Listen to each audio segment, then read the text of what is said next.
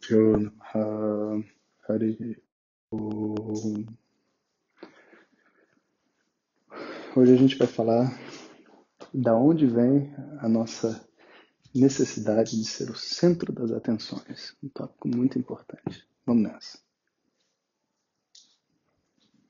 Então, ser o centro das atenções é um fenômeno que vai acontecendo, vem acontecendo, né, na nossa vida desde a infância. Porque de pequenininho, o bebê, em geral, é o centro das atenções e necessita de muita atenção. Acontece que esse bebê vai crescendo e às vezes se torna um bebezão e ele continua precisando de ser o centro das atenções, mas não dá mais, sabe? Essa, essa posição de ser um centro de atenções é, na verdade, uma posição de um ser frágil, né? de uma pessoa fragilizada. Então, ela precisa dessa conexão com as outras pessoas em volta dela para se sentir segura. A nossa necessidade de ser o centro das atenções vem de uma segurança, insegurança instalada no sistema. Né? E se a gente pudesse colocar de uma outra maneira, né? qual que é o oposto de ser o centro das atenções? É de ser esquecido, né? de ser abandonado, de estar sozinho. Então, essa solidão que algumas pessoas carregam dentro de si, sistêmica, provoca essa pressão de ser o centro das atenções. Mas a questão toda é que essa solidão, ela não vem porque você não encontra outras pessoas. A solidão ela acontece porque a gente não se conecta com as outras pessoas apropriadamente. E essa conexão não é necessariamente, é, como é que se diz, se você tem uma esposa, um marido, um filho ou não. Porque tem muitos filhos que não se conectam com os pais, tem muitos casais que não se conectam entre si. Tem irmãos que não se conectam, tem primos que não se conectam. Então, estar na mesma casa, conviver, participar das mesmas atividades diárias, não significa que haja conexão. E se não houver conexão, superficialmente, nós não vamos estar sozinhos, porque tem uma outra pessoa ali. Mas, mais profundamente, vai chegar uma hora que a solidão vem. Porque essa solidão, ela é um produto, sabe, de uma necessidade humana de conexão. Necessidade humana de, sabe, de fazer parte de uma comunidade, fazer parte de uma família, de se sentir ouvido e sentir que tem algo a contribuir para a vida de uma outra pessoa, sabe? Então, esse isolamento interno ele provoca esse estado de solidão. E aí o que acontece? A gente às vezes se vê numa posição casado e você vai ver que o seu marido, depois que o seu filho nasce, e talvez que o seu neto nasce, ele ainda acha que ele é a pessoa mais importante da casa, sabe? Que todo mundo tem que esperar ele para comer, que todo mundo tem que perguntar a opinião dele, que todo mundo tem que dizer para ele aonde vai, que todo mundo precisa literalmente dar conta da sua vida, prestar contas para essa pessoa.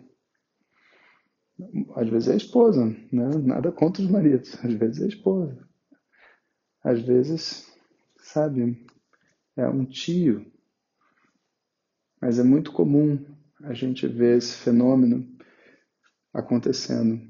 E nós acabamos, às vezes, cedendo a isso por causa da nossa própria solidão. E o medo de perder essa pessoa que está ali numa posição de controle, de autoridade, de chantagem emocional, né, devido à nossa própria solidão, a gente aceita a chantagem emocional. Então, ela, na solidão dela, age de forma, podemos dizer, terrorista emocionalmente conosco, e nós, por causa da nossa solidão, aceitamos esse terrorismo e vivemos desconectados. E por mais que a gente faça um monte de coisa, por mais que a gente diga tudo, pode dizer 50 vezes eu te amo, a outra pessoa pergunta de novo: Você me ama mesmo? Porque agora tem, sei lá, um, um, um novo professor da academia te dando atenção. Você quer ficar comigo ou quer ficar com ele? Você me ama mesmo? Sabe? Porque essa mulher nova que apareceu aí na sua vida, sabe? Eu acho que ela está querendo alguma coisa com você. Poxa, mas e se estiver querendo? Será que 20 anos de relacionamento não provam nada? Será que a gente não se conectou depois desse tempo todo? A gente continua com as mesmas questões como se fossem dois adolescentes com medo de ficar sozinho. E a vida passa e a gente não pode viver o que a gente tem para viver com outra pessoa. Porque viver o que a gente tem para viver com outra pessoa exige que a gente mude de etapa. Essa etapa, sabe, do ciúme doente, já passou. Essa etapa da gente tem que fazer tudo junto e andar de mão dada já passou. A gente cresceu sobre isso. A gente cresceu sobre o conceito de que eu tenho que adequar a minha vida a você e você adequar a minha vida a mim. Porque a minha vida é minha e a sua vida é sua. E se você não estiver satisfeito com a vida que você tem, não adianta você estar do meu lado, não vai me fazer bem. E se eu não estiver satisfeita com a vida que eu tenho, eu também. Por que eu vou querer estar do seu lado? Não, vou, não vai ser bom para mim. E não vai ser bom para você também. Então, a única razão pelo qual as pessoas abandonam a sua forma de viver para agradar o outro e exigem do outro né, um posicionamento como se eu fosse a pessoa mais importante na sua vida, significa que a gente está carregando dentro de nós um senso de solidão muito grande e uma desconexão, porque a pessoa mais importante da sua vida é você, mais ninguém. E a pessoa mais importante da minha vida sou eu.